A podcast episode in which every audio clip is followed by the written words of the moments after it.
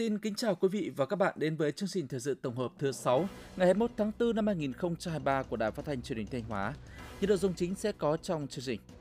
giám sát việc chấp hành pháp luật trong công tác quản lý nhà nước về quy hoạch xây dựng. Đoàn đại biểu Quốc hội tỉnh Thanh Hóa tiếp xúc cử tri thị xã Nghi Sơn. Kỳ họp thứ 8 Hội đồng nhân dân thành phố Thanh Hóa khóa 22, nhiệm kỳ 2021-2026. Trong phần tin thời sự quốc tế, Nga, Cuba tăng cường hợp tác song phương trong mọi lĩnh vực. Mỹ kêu gọi một mối quan hệ kinh tế mang tính xây dựng và lành mạnh với Trung Quốc. Sau đây là nội dung chi tiết.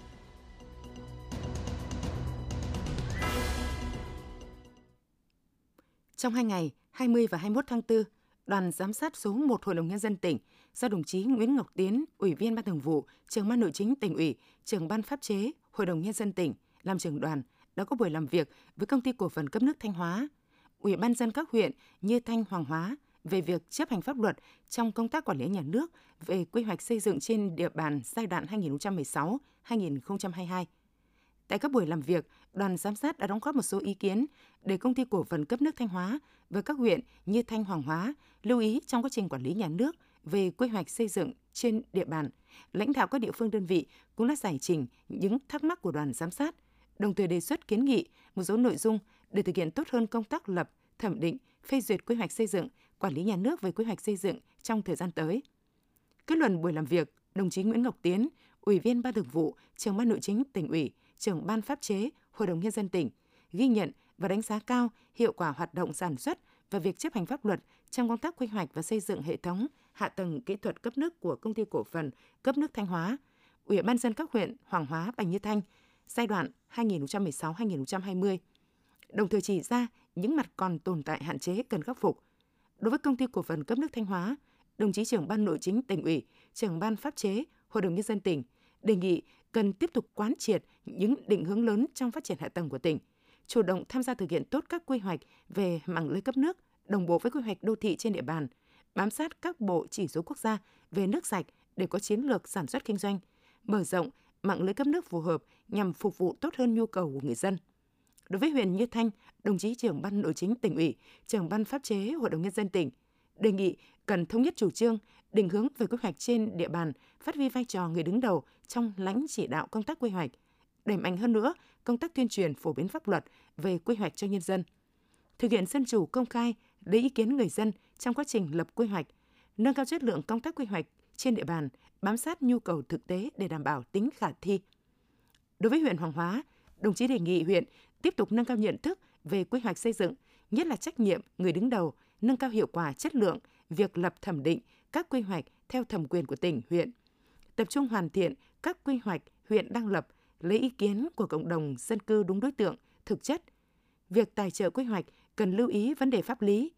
Công tác quản lý quy hoạch công khai minh bạch về hồ sơ, thực hiện tốt vấn đề cắm mốc. Tiếp tục quan tâm, phát huy tốt các quy hoạch đã lập, bố trí nguồn lực đầu tư xây dựng cơ sở hạ tầng theo quy hoạch.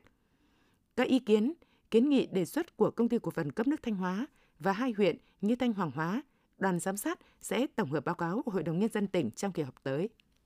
Ngày 21 tháng 4, đoàn đại biểu Quốc hội tỉnh Thanh Hóa gồm các đại biểu Mai Văn Hải, Phó trưởng đoàn đại biểu Quốc hội tỉnh, Cao Mạnh Linh, Ủy viên chuyên trách Ủy ban Tư pháp của Quốc hội đã có buổi tiếp xúc cử tri thị xã Nghi Sơn trước kỳ họp thứ 5 Quốc hội khóa 15. Tại buổi tiếp xúc, cử tri thị xã Nghi Sơn bày tỏ quan tâm đối với nội dung chương trình kỳ họp thứ 5 Quốc hội khóa 15, mong muốn các đại biểu Quốc hội tiếp tục phát huy tinh thần trách nhiệm, góp phần xây dựng các văn bản luật, các cơ chế chính sách và định hướng quan trọng cho sự phát triển của đất nước. Cử tri thị xã Nghi Sơn cũng kiến nghị Quốc hội sớm thông qua luật đất đai sửa đổi, giải quyết vướng mắc việc cấp giấy chứng nhận quyền sử dụng đất, đề nghị các cơ quan chức năng công bố quy hoạch các dự án một cách rõ ràng cụ thể, không nên công bố quy hoạch mà không thực hiện dự án, gây ảnh hưởng đến cuộc sống của người dân. Có giải pháp bảo vệ môi trường tại các khu công nghiệp, nâng cao chất lượng giáo dục toàn diện, giáo dục mũi nhọn, kết nối tại việc làm cho sinh viên sau khi ra trường. Đại diện lãnh đạo thị xã Nghi Sơn đã tiếp thu giải trình các ý kiến của cử tri liên quan đến những vấn đề thuộc thẩm quyền giải quyết. Thay mặt đoàn công tác, đồng chí Mai Văn Hải, Phó trưởng đoàn đại biểu Quốc hội tỉnh trân trọng cảm ơn, tiếp thu các ý kiến của cử tri và khẳng định sẽ tổng hợp phản ánh trung thực đầy đủ đến Quốc hội, Chính phủ, các cơ quan chức năng liên quan của Trung ương, của tỉnh và của thị xã để xem xét giải quyết. Phó trưởng đoàn đại biểu Quốc hội tỉnh cũng trao đổi làm rõ thêm một số nội dung cử tri quan tâm, đề nghị các sở ban ngành và địa phương nghiên cứu các giải pháp, tập trung giải quyết những vấn đề thuộc thẩm quyền. Ngày 21 tháng 4, dưới sự chủ trì của đồng chí Lê Anh Xuân, Ủy viên Ban Thường vụ Tỉnh ủy, Bí thư Thành ủy, Chủ tịch Hội đồng Nhân dân thành phố, Hội đồng Nhân dân thành phố Thanh Hóa khóa 22 đã tổ chức kỳ họp thứ 8, nhiệm kỳ 2021-2026, kỳ họp chuyên đề xem xét, quyết định một số nội dung quan trọng. Tại kỳ họp, các đại biểu đã thảo luận và thống nhất biểu quyết thông qua dự thảo 59 nghị quyết gồm nghị quyết về công tác cán bộ, nghị quyết về việc phê duyệt điều chỉnh, bổ sung danh mục dự án trong kế hoạch đầu tư công trung hạn giai đoạn 2021-2025 và kế hoạch đầu tư công năm 2023. Nghị quyết về việc phê duyệt chủ trương đầu tư các dự án, nghị quyết về phê duyệt điều chỉnh chủ trương đầu tư các dự án và nghị quyết về phê duyệt chủ trương bố trí nguồn vốn ngân sách thành phố thực hiện các dự án. Đồng chí Lê Anh Xuân, Bí thư Thành ủy, Chủ tịch Hội đồng Nhân dân thành phố Thanh Hóa yêu cầu ngay sau kỳ họp, cấp ủy chính quyền, các cơ quan đơn vị quán triệt và triển khai thực hiện nghiêm túc, đồng bộ, hiệu quả các nhiệm vụ giải pháp về phát triển kinh tế xã hội, đảm bảo quốc phòng an ninh, tập trung rà soát, xây dựng báo cáo sơ kết giữa nhiệm kỳ thực hiện nghị quyết Đại hội Đảng bộ thành phố, nghị quyết Đại hội Đảng bộ phường, xã nhiệm kỳ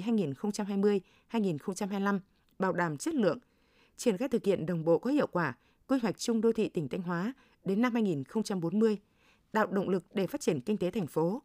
Hiện nay trên địa bàn thành phố đã xuất hiện các ca dương tính với virus SARS-CoV-2. Ủy ban nhân dân thành phố và các phường xã cần quán triệt và thực hiện nghiêm túc, hiệu quả các văn bản chỉ đạo về công tác phòng chống dịch COVID-19. Tuyệt đối không lơ là, chủ quan, mất cảnh giác để bảo đảm tiến độ triển khai các dự án đầu tư công đã được Hội đồng Nhân dân thành phố quyết nghị. Ủy ban nhân dân thành phố tập trung chỉ đạo các phòng ban, đơn vị chức năng khẩn trương lập trình cấp có thẩm quyền phê duyệt báo cáo kinh tế kỹ thuật đối với 25 dự án chuyển tiếp, đôn đốc hoàn thiện hồ sơ thủ tục đầu tư công các dự án chuyển tiếp để sớm tổ chức khởi công, khắc phục tình trạng chậm quyết toán công trình dự án đầu tư xây dựng cơ bản, khẩn trương hoàn thiện các thủ tục hồ sơ để đấu giá các mặt bằng theo kế hoạch đấu giá quyền sử dụng đất năm 2023, kiên quyết cắt giảm, điều chỉnh vốn từ các dự án chậm giải ngân sang các dự án có khả năng giải ngân tốt hơn, bảo đảm hiệu quả vốn đầu tư. Đại hội Công đoàn huyện Bá Thước lần thứ 10 nhiệm kỳ 2023-2028 vừa được tổ chức. Đây là đơn vị được Ban Thường vụ Liên đoàn Lao động tỉnh Thanh Hóa chọn tổ chức đại hội điểm. Trong nhiệm kỳ qua, các cấp công đoàn huyện Bá Thước đã tích cực đổi mới tổ chức và hoạt động, hoàn thành vượt các chỉ tiêu của Đại hội Công đoàn khóa 11 đã đề ra. Có 96 tập thể, 142 cá nhân được các cấp ngành biểu dương khen thưởng. Liên đoàn Lao động huyện Bá Thước được Tổng Liên đoàn Lao động Việt Nam và Ủy ban Nhân dân tỉnh tặng cờ thi đua dẫn đầu phong trào công nhân viên chức lao động và hoạt động công đoàn trên địa bàn tỉnh. Trong nhiệm kỳ tới, Công đoàn huyện Bá Thước sẽ tập trung đổi mới phương thức hoạt động, nâng cao năng lực cho đội ngũ cán bộ công đoàn, thực hiện tốt vai trò đại diện bảo vệ quyền lợi ích hợp pháp cho đoàn viên người lao động, đẩy mạnh các phong trào thi đua yêu nước, nâng cao hiệu quả công tác vận động, thu hút đoàn viên. Phấn đấu đến năm 2028, toàn huyện có 3.300 đoàn viên công đoàn, hàng năm có hơn 95% công đoàn cơ sở hoàn thành tốt nhiệm vụ. Một lễ hội thường niên được đón chờ tại Sầm Sơn, một chương trình nghệ thuật đặc sắc quy tụ những nghệ sĩ nổi tiếng. Lễ kỷ niệm 60 năm thành lập đô thị Sầm Sơn và khai mạc lễ hội du lịch biển 2023 với chủ đề Sầm Sơn, thăng hoa và tỏa sáng sẽ diễn ra tại quảng trường biển vào lúc 20:10 ngày 22 tháng 4 năm 2023. Đêm nhạc hứa hẹn những màn trình diễn ấn tượng đầy màu sắc với sự xuất hiện của các nghệ sĩ như Tùng Dương, Thu Minh, Nuôi Phước Thịnh, Oplus. Khán giả sẽ được hòa mình vào những cung bậc cảm xúc từ sâu lắng đến sôi động bùng nổ. Điểm nhấn không thể bỏ lỡ là khoảnh khắc pháo hoa mãn nhãn thắp sáng không gian quảng trường biển lung linh sắc màu. Hãy cùng đón chờ một mùa hè sôi động, ngập tràn không khí lễ hội tại Sầm Sơn. Sun Group làm đẹp những vùng đất. Để đảm bảo trật tự an toàn giao thông, không để xảy ra ùn tắc, tai nạn giao thông và đua xe trái phép trong thời gian trước, trong và sau lễ kỷ niệm 60 năm thành lập đô thị Sầm Sơn và khai mạc lễ hội du lịch biển năm 2023, Công an tỉnh Thanh Hóa thông báo thời gian cấm đường như sau. Người dân không di chuyển phương tiện vào khu vực tổ chức lễ kỷ niệm và hạn chế tối đa việc sử dụng phương tiện cá nhân đến thành phố Sầm Sơn trong thời gian diễn ra lễ kỷ niệm. Từ 15 giờ đến 24 giờ ngày 22 tháng 4, cấm xe tải từ 5 tấn trở lên di chuyển theo hướng từ thành phố Thanh Hóa xuống thành phố Sầm Sơn trên tuyến quốc lộ 47 và đại lộ Nam Sông Mã. Cấm xích lô xe điện hoạt động trên địa bàn nội thành thành phố Sầm Sơn. Cấm xoay buýt vào khu vực trung tâm thành phố Sầm Sơn, chỉ được dừng đỗ đón trả khách ở đường Lý Tự Trọng, thành phố Sầm Sơn đối diện chợ Cột Đỏ. từ 20h30 đến 24h ngày 22 tháng 4, cấm tất cả các phương tiện di chuyển theo hướng từ thành phố Thanh Hóa xuống thành phố Sầm Sơn trên tuyến quốc lộ 47 và đại lộ Nam Sông Mã. Cùng với việc đổi mới nâng cao chất lượng dịch vụ du lịch, thành phố Sầm Sơn và lực lượng chức năng trong tỉnh xác định đảm bảo các điều kiện an toàn cho du khách là một trong những nhiệm vụ quan trọng nhằm xây dựng hình ảnh du lịch Sầm Sơn an toàn, văn minh và thân thiện. Những ngày qua, hơn 100 chiến sĩ là lực lượng chức năng của Công an tỉnh và thành phố Sầm Sơn cùng các tình nguyện viên, lực lượng y tế đã diễn tập các phương án cứu nạn cứu hộ trên biển, qua đó giúp nâng cao kỹ chiến thuật ứng cứu sự cố đuối nước, năng lực chỉ huy điều hành các lực lượng phối hợp xử lý tình huống tai nạn và sơ cấp cứu trên biển, đảm bảo tính thường trực, chiến đấu của các lực lượng tại chỗ với mục tiêu ứng phó nhanh, hiệu quả, hạn chế thấp nhất thương vong nhằm đảm bảo an toàn cho du khách và người dân khi đến tham quan nghỉ dưỡng. Mỗi dịp hè, thành phố Sầm Sơn đón hàng triệu lượt khách đến nghỉ dưỡng lưu trú, lượng khách tăng đột biến trong thời gian ngắn khiến nhu cầu sử dụng điện tăng cao, rất dễ dẫn đến chập cháy. Tuy nhiên, qua tổng kiểm tra đầu năm 2023, trong số hơn 710 cơ sở lưu trú trên địa bàn thành phố Sầm Sơn thì có đến 85% không đảm bảo điều kiện an toàn phòng cháy chữa cháy. Công an thành phố Sầm Sơn đã tham mưu cho cấp ủy chính quyền tạo điều kiện thuận lợi nhất để các cơ sở lưu trú sớm được hoạt động trong mùa du lịch biển năm nay, nhưng phải đảm bảo an toàn về phòng cháy chữa cháy theo quy định. Công an thành phố đã bố trí lực lượng hỗ trợ tối đa các cơ sở lưu trú khắc phục những tồn tại thiếu sót, nhanh chóng hoàn thiện các điều kiện để kịp thời đón khách. Dự báo, mùa du lịch biển năm 2023, thành phố Sầm Sơn sẽ đón hơn 7,2 triệu lượt khách du lịch, trong đó khởi động mùa du lịch là dịp khai trương hè Sầm Sơn và kỳ nghỉ lễ Giỗ Tổ Hùng Vương 30 tháng 4, mùng 1 tháng 5 kéo dài 5 ngày. Với nỗ lực xây dựng hình ảnh điểm đến du lịch an toàn, thân thiện và hấp dẫn du khách, thành phố Sầm Sơn sẽ tăng cường kiểm tra giám sát để đảm bảo các điều kiện an ninh an toàn, mang đến cho du khách cảm giác thoải mái, an tâm khi tham gia các hoạt động và sử dụng dịch vụ tại đây.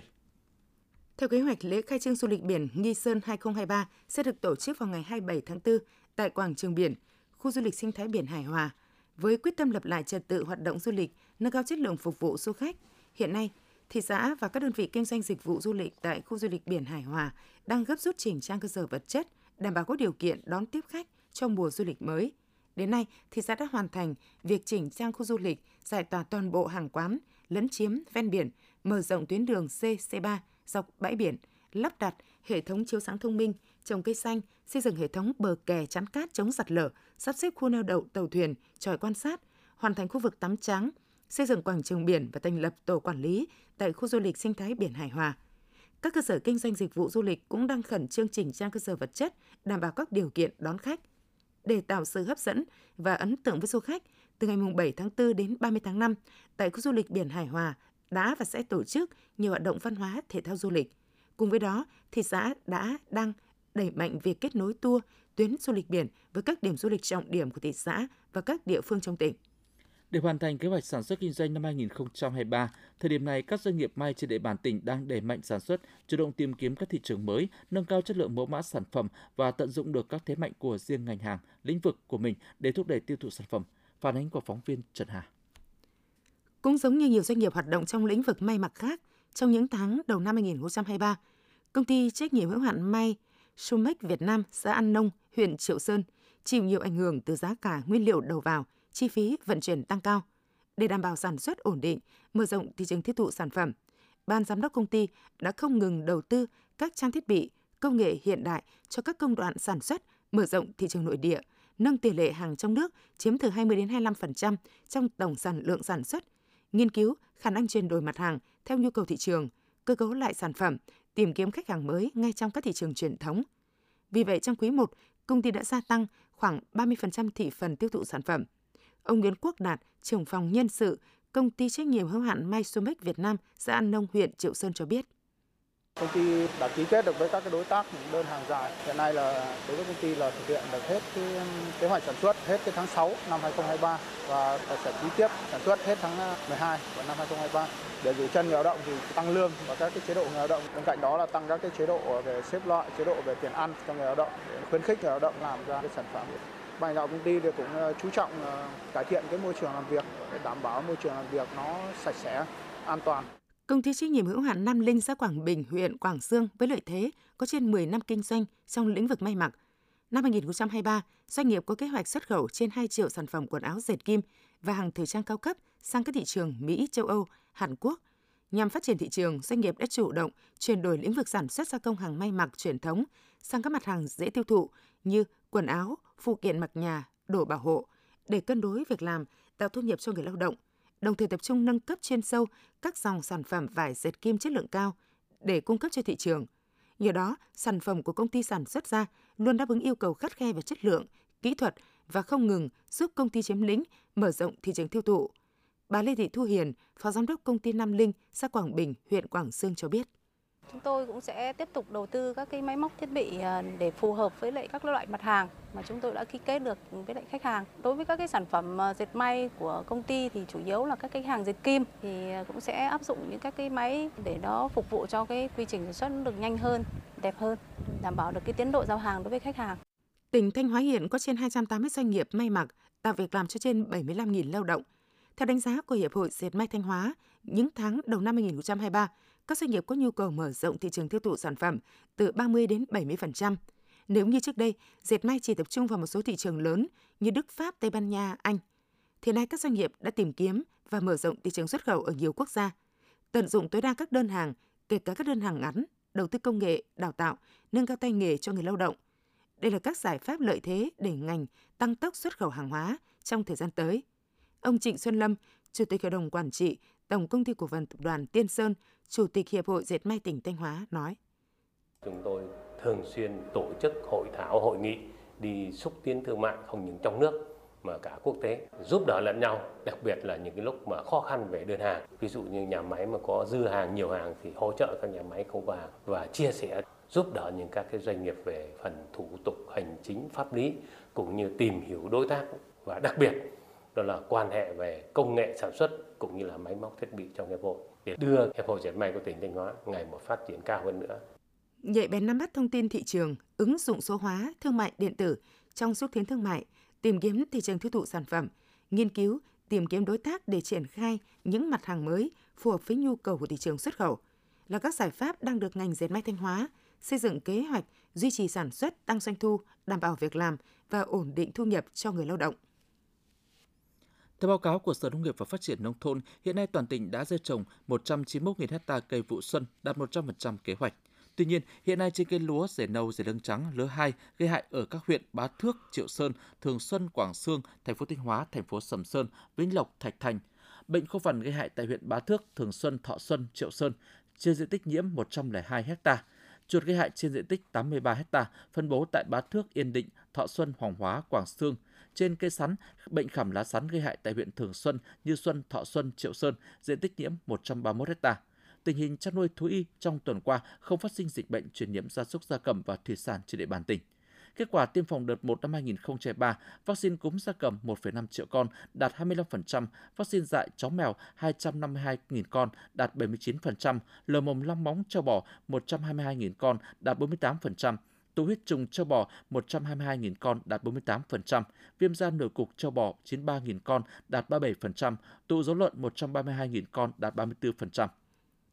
Chương trình xây dựng sản phẩm OCOP, đến nay toàn tỉnh có 317 sản phẩm OCOP cấp tỉnh, trong đó có 262 sản phẩm 3 sao, 54 sản phẩm 4 sao, 1 sản phẩm 5 sao. Nhiệm vụ tuần tới, các địa phương tập trung bảo vệ, chăm sóc và phòng trừ sâu bệnh cho cây trồng, tăng cường phòng chống dịch bệnh gia súc gia cầm, tiếp tục tuyên truyền và thực hiện tốt các giải pháp chống khai thác bất hợp pháp, không khai báo và không theo quy định, đảm bảo an toàn cho người và tàu cá hoạt động trên biển, tăng cường công tác thanh tra kiểm tra, xử lý vi phạm và công khai vi phạm trong sản xuất kinh doanh vật tư nông nghiệp, an toàn thực phẩm, nông lâm thủy sản, cập nhật diễn biến tình hình thời tiết, khí tượng thủy văn, nguồn nước hồ đập, sông suối để thực hiện tốt công tác tưới tiêu vụ xuân năm 2023.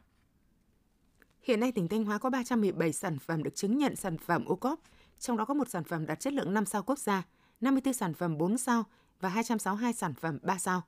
Các sản phẩm OCOP của tỉnh đã nhanh chóng khẳng định được vị thế, được thị trường đón nhận tích cực, giúp người dân mở rộng quy mô sản xuất, tăng giá trị sản phẩm, từ đó nâng cao đời sống vật chất và tinh thần của người dân. Bằng nhiều việc làm thiết thực, thời gian qua, Mặt trận Tổ quốc các cấp đã đẩy mạnh công tác vận động tuyên truyền, góp phần để đưa các sản phẩm OCOP đến gần hơn với mọi tầng lớp nhân dân. Đặc biệt, gắn với cuộc vận động người Việt Nam ưu tiên dùng hàng Việt Nam, Ủy ban Mặt trận Tổ quốc các huyện, thị xã, thành phố đã triển khai cụ thể kế hoạch tổ chức thực hiện của Mặt trận Tổ quốc tỉnh đến các xã, phường, thị trấn, phối hợp chặt chẽ với các tổ chức thành viên, lồng ghép triển khai thực hiện vào các hội nghị, buổi họp dân, sinh hoạt đoàn viên hội viên, các phong trào thi đua yêu nước, phong trào thi đua dân vận khéo, cuộc vận động toàn dân đoàn kết, xây dựng nông thôn mới, đô thị văn minh, xây dựng các mô hình về khu dân cư sản xuất kinh doanh, sử dụng thực phẩm an toàn, khu dân cư nói không với sản xuất và chất cấm trong chế biến. Triển khai chương trình mục tiêu quốc gia về xây dựng nông thôn mới giai đoạn 2021-2025, huyện Thiệu Hóa đã chuyển trọng tâm sang xây dựng nông thôn mới nâng cao, nông thôn mới kiểu mẫu gắn với đô thị văn minh. Nhất quán quan điểm chỉ đạo xây dựng nông thôn mới là quá trình thường xuyên, liên tục nhằm nâng cao chất lượng cuộc sống cho người dân nông thôn. Huyện đã tập trung chỉ đạo các địa phương rà soát, bổ sung hoàn thiện quy hoạch chung xây dựng cấp xã gắn với đô thị hóa bền vững hiện đại. Đồng thời, phát động các phong trào nhân dân tham gia hiến đất, đóng góp mở rộng, nâng cấp đường giao thông nông thôn theo hướng hiện đại văn minh, phong trào phụ nữ với mô hình tham gia phân loại rác thải hộ gia đình, phong trào vận động lắp đặt điểm tập luyện thể dục thể thao, sân chơi vui chơi giải trí. Kết quả, đến nay số vốn huy động xây dựng nông thôn mới toàn huyện là trên 9.700 tỷ đồng, trong đó nguồn lực huy động từ nhân dân là 6.864 tỷ đồng. Từ năm 2022 đến nay, nhân dân hiến trên 31.000 m2 đất để mở rộng đường giao thông nông thôn. Bình quân các tiêu chí xã nông thôn mới nâng cao đạt 10,2 trên 19 tiêu chí một xã. Có một xã được công nhận đạt chuẩn nông thôn mới kiểu mẫu, 5 xã đạt chuẩn nông thôn mới nâng cao, 28 thôn nông thôn mới kiểu mẫu được công nhận 13 sản phẩm OCOP, trong đó có 7 sản phẩm 4 sao. Thưa quý vị và các bạn, kỳ thi tốt nghiệp trung học phổ thông năm 2023 diễn ra sớm hơn so với mọi năm. Vì vậy, hiện nay, các trường trung học phổ thông trên địa bàn tỉnh đang tăng tốc ôn tập, bổ trợ kiến thức cho học sinh, ghi nhận của phóng viên Hương Giang. Dành nhiều thời gian làm các đề ôn tập và củng cố lại kiến thức trong sách giáo khoa là việc làm hàng ngày của em Ngô Văn Sang, học sinh lớp 12A8, trường trung học phổ thông Hậu Lộc 4, huyện Hậu Lộc. Trong thời điểm nước rút này, trên lớp em cũng tập trung lắng nghe thầy cô giáo giảng bài để củng cố kiến thức cho mình. Tự tin bước vào kỳ thi quan trọng, em Ngô Văn Sang chia sẻ. Em cũng như các bạn trong lớp thì luôn luôn cố gắng tập trung nghe các thầy cô giáo giảng để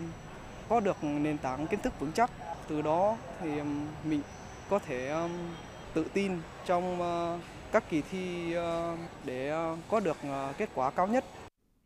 Đến thời điểm này, 399 học sinh lớp 12 của trường Trung học phổ thông Hậu Lộc 4, huyện Hậu Lộc đang bước vào giai đoạn tăng tốc ôn tập, rèn luyện qua các bài thi thử hướng đến kỳ thi tốt nghiệp trung học phổ thông và tuyển sinh vào đại học sắp tới. Cô giáo Trần Thị Huệ, hiệu trưởng trường Trung học phổ thông Hậu Lộc 4, huyện Hậu Lộc cho biết, nhà trường đã xây dựng kế hoạch dạy học theo chương trình giáo dục của Bộ Giáo dục, đồng thời kết hợp ôn tập cho học sinh lớp 12 phù hợp với tình hình thực tế của nhà trường. Trong đó, nhà trường chú trọng tổ chức thi khảo sát đánh giá chất lượng để kịp thời bổ sung kiến thức cho học sinh. Kỳ thi tốt nghiệp trung học phổ thông năm 2023 đã đến rất gần. Trường chúng tôi đã bắt tay ngay vào việc tập trung hoàn thành sớm cái chương trình theo cái quy định và tập trung vào ôn luyện. Nhà trường cũng tổ chức các cái đợt khảo sát chất lượng khối 12 và qua mỗi đợt khảo sát thì nhà trường cũng đánh giá cái mức độ về điểm bình quân của từng bộ môn. Từ đó chúng tôi cũng có những cái giải pháp để bồi dưỡng thêm, nâng cao thêm cái kiến thức cho các em. Theo Bộ Giáo dục và Đào tạo, kỳ thi tốt nghiệp trung học phổ thông năm 2023 cơ bản giữ ổn định như năm 2022. Tuy nhiên, sẽ tăng cường một số nội dung liên quan đến vận dụng thực tiễn ở một số môn để từng bước tiệm cận với định hướng đánh giá năng lực phù hợp với mục tiêu và yêu cầu phát triển năng lực phẩm chất của người học của chương trình giáo dục phổ thông năm 2018. Do đó, bên cạnh việc giám sát đề thi tham khảo, các trường trung học phổ thông trên địa bàn tỉnh cũng chú trọng việc ôn tập kiến thức trọng tâm theo định hướng của kỳ thi tốt nghiệp trung học phổ thông cho học sinh. Cùng với đó, các nhà trường cũng tăng cường kiến thức nâng cao để học sinh tham gia các kỳ thi đánh giá năng lực đạt kết quả tốt nhất. Ngoài ôn tập, các trường trung học phổ thông cũng tích cực chuẩn bị các điều kiện cơ sở vật chất đảm bảo cho kỳ thi tốt nghiệp trung học phổ thông, đồng thời tăng cường công tác tuyên truyền về những điểm mới của kỳ thi tuyển sinh đại học cao đẳng năm 2023, chuẩn bị tâm lý cho học sinh trước kỳ thi quan trọng này. Thưa quý vị và các bạn, ngày 4 tháng 11 năm 2021, Thủ tướng Chính phủ đã ban hành quyết định số 1862, trong đó lấy ngày 21 tháng 4 hàng năm làm ngày sách và văn hóa đọc Việt Nam. Đến nay, văn hóa đọc không chỉ được phát triển trong trường học mà còn được lan tỏa trong cộng đồng, trở thành nét đẹp văn hóa tại nhiều địa phương, nhiều đơn vị. Ghi nhận của phóng viên Ngọc Yến tại huyện Đông Sơn. Buổi đọc báo trước giờ giao ban đã trở thành nếp sinh hoạt không thể thiếu của các cán bộ chiến sĩ tại Ban Chỉ huy quân sự huyện Đông Sơn. Những thông tin về chính trị, kinh tế, văn hóa xã hội nổi bật được cán bộ chiến sĩ đọc và cùng nhau thảo luận. Theo Trung tá Triệu Văn Ninh, chính trị viên phó Ban Chỉ huy quân sự huyện Đông Sơn, Cùng với đọc báo, đơn vị rất quan tâm đến việc duy trì phát triển văn hóa đọc, giúp cán bộ chiến sĩ tiếp nhận nhiều kiến thức và thông tin về nghiệp vụ cũng như trong cuộc sống. Về thực hiện văn hóa đọc trong quân đội thì đối với chúng tôi, đây là một trong những chế độ mà được quy định từ Tổng Cục Chính trị, các đơn vị trong toàn quân vào các buổi sáng hàng ngày từ thứ Hai đến thứ Sáu trước cái giờ giao ban triển khai nhiệm vụ. Thì các buổi tối thì chúng tôi cũng duy trì cho bộ đội tổ chức xem truyền hình, đọc báo, nghe đài và tự nghiên cứu các cái tài liệu, các cái báo chí để nâng cao nhận thức cho cán bộ chiến sĩ trong cơ quan. Thì trong thời gian tới chúng tôi là tiếp tục quán triệt và triển khai thực hiện nghiêm túc và duy trì thường xuyên cái chế độ này. Theo Trung úy Lê Thu Hà, Ban Chỉ huy quân sự huyện Đông Sơn, đơn vị luôn quan tâm và khích lệ nhu cầu đọc sách của cán bộ chiến sĩ. Nhờ đó, chị và các đồng đội đã có thêm nhiều kiến thức để nâng cao chuyên môn nghiệp vụ. Qua những lần đọc báo và tiếp nhận những thông tin đấy thì chúng tôi được giáo dục chính trị tư tưởng cũng như là định hướng trong cái quá trình tiếp thu những cái đầu báo. Và ở tại đơn vị thì cũng đã chuẩn bị cho cán bộ nhân viên một phòng đọc chất lượng. Đấy là có nhiều đầu sách kịp thời cập nhật thông tin cũng như là những cái đầu sách mang tính có chuyên môn cao, chuyên sâu. Qua đấy chúng tôi được tiếp thu những cái nội dung liên quan đến chuyên môn nghiệp vụ.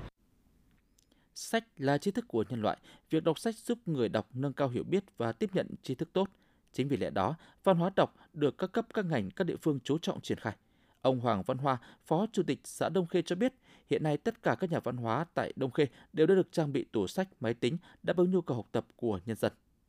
Ủy ban nhân dân xã Đông Khê đã trang bị cho 9 thôn các tủ sách, đủ đầu sách về các lĩnh vực để nhân dân đến tìm hiểu trong phát triển kinh tế, chăm sóc cây trồng. Thứ hai là trang bị cho mỗi thôn 2 máy vi tính để người trong thôn đến truy cập các tin tức, nắm bắt tình hình phát triển kinh tế xã hội của đất nước, của huyện nhà, của xã để phát triển kinh tế.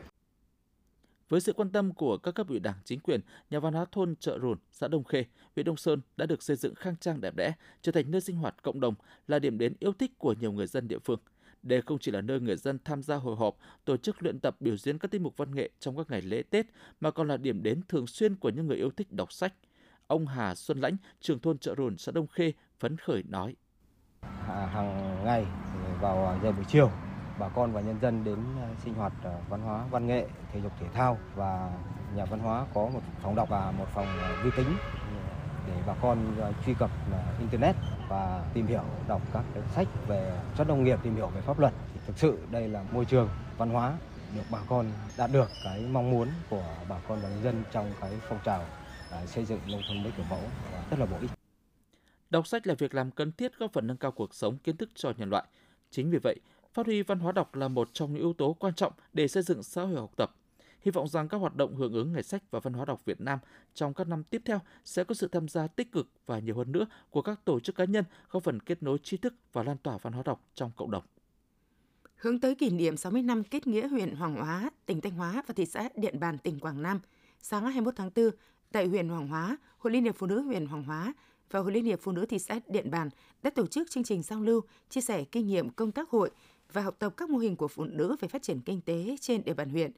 Hội Liên hiệp Phụ nữ, hai đơn vị đã tổ chức nhiều hoạt động trao đổi, học hỏi, chia sẻ kinh nghiệm, hỗ trợ xây dựng mái ấm tình thương, tặng quà cho thân nhân của cán bộ hội viên phụ nữ tham gia chiến trường tại Quảng Nam, hội viên phụ nữ có hoàn cảnh đặc biệt khó khăn.